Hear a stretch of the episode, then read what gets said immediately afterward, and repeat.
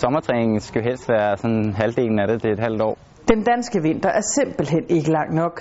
Det er der, man laver al sin træning egentlig. Man kommer i form, man er stærk hele vejen igennem, man opbygger styrke i hvert fald.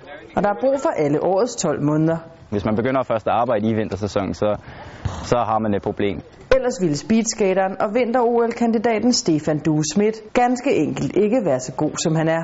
Det er skøjteløb begge to. Øh, asfalt og is, men øh, samme bevægelser, samme sådan, øh, ja, type sport, kan man sige også. Derfor giver det også rigtig god mening, når han, mens skøjtehallerne alligevel holder lukket for sommeren, lægger isskøjterne på hylden og koncentrerer sig om sine inliners, som det hele startede med tilbage i 2003.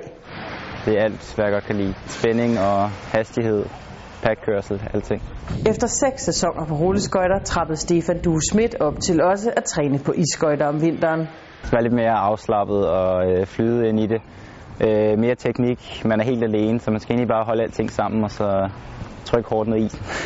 og med træning på is åbnede muligheden for at nuppe en billet til vinter-OL så pludselig, da skøjteløb er på det olympiske program. Men Stefan Due Smits tid på inliners udgør stadig en væsentlig del af hans træning. På is der er det ikke så meget tid, man kan have på isen af gangen, fordi at det er så hårdt for benene med, med syre og sådan noget, som ophober så meget mere på is end på rulleskøjter. Så der skal man have mere træning i, øh, ja, i styrkecentret og på cyklen og imitationer og mange andre ting, så man ikke er for lang tid på isen. Med kun lidt over et halvt år tilbage er nedtællingen til vinter-OL i Sochi allerede godt i gang. Og Stefan Du Schmidt går målrettet efter at kvalificere sig i løbet af efteråret.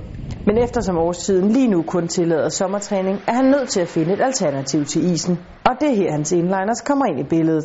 Selvom det ikke er helt det samme, så er der stadig noget øh, teknik i det, som jeg kan forberede mig allerede på nu, så jeg ikke skal, skal vi starte.